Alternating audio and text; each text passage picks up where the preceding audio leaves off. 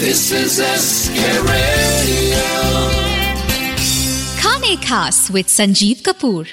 आप सभी सुनने वालों को संजीव कपूर का प्यार भरा नमस्कार और भाई कुछ मीठा बनाया जाए और मीठा मुँह करने के लिए बर्फ़ी अगर आपके घर में ज़्यादा आ गई है तो उसको इस्तेमाल कैसे करना है? अगर नहीं भी आई है तो चलिए शीरा बनाते हैं रवे का बर्फ़ी वाला। इंग्रेडिएंट्स नोट करें बर्फ़ी चाहिए केसरी या कोई भी बर्फ़ी या कलाकंद। क्रश्ड कुछ छः आठ पीसेज हो तो मज़ा आ जाए। एक कप रवा यानी सूजी, मोटी वाली थोड़ा सा केसर, चुटकी भर, एक कप दूध, आधा कप घी। हाँ घी थोड़ा ज़्यादा चाहिए, कम चाहिए चलिए, कम करना चाहते हैं तो कम भी कर सकते हैं। पाँच छः जो बादाम हैं, वो लंबे लंबे कटे हुए, पाँच छः काजू चॉप किए हुए, कुछ किशमिश, दस, पंद्रह, और एक तिहाई कप चीनी, और मीठा, क्योंकि बर्फ़ी के द्वारा भी आएगा, इसलिए चीनी कम चाहिए।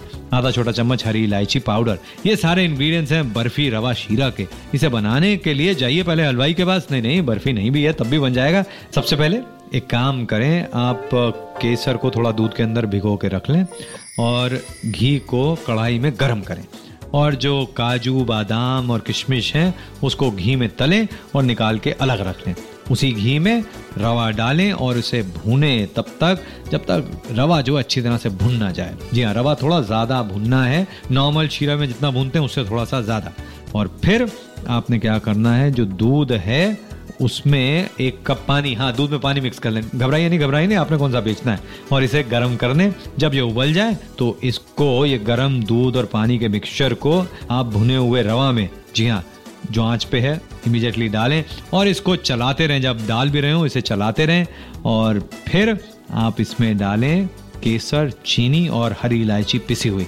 सब चीज़ों को मिक्स करें, कुछ देर तक पकाते रहें। मीडियम हीट पे पकाएँ, ताकि जो पानी है, वो सूजी, जो रवा है, वो सब सोख ले। अब इसमें क्रश्ड बर्फ़ी डालें और जेंटली स्टर करें। धीमी आँच पे तीन चार मिनट तक पकाएँ और फिर इसमें जो हमने बादाम, काजू और किशमिश, जिसको घी में तल के अलग से रखा है, वो मिक्स करें या ऊपर से डालें, परोसे गर्मा गर्म इस शीरे को। जी हाँ ये ऐसी रेसिपी है जो मीठी है और कुछ देर तक रहती भी है। वैसे मतलब रहने का मतलब ये है कि सुबह भी खा सकते हैं, शाम को भी, दोपहर में भी, खाने के बाद में भी, पहले भी। बस, त्यौहार का इंतज़ार ना कीजिए। आप इसे अभी बनाएँ। ये शीरा है, बढ़िया। आज बस इतना ही। मुझे इजाज़त दें। नमस्कार।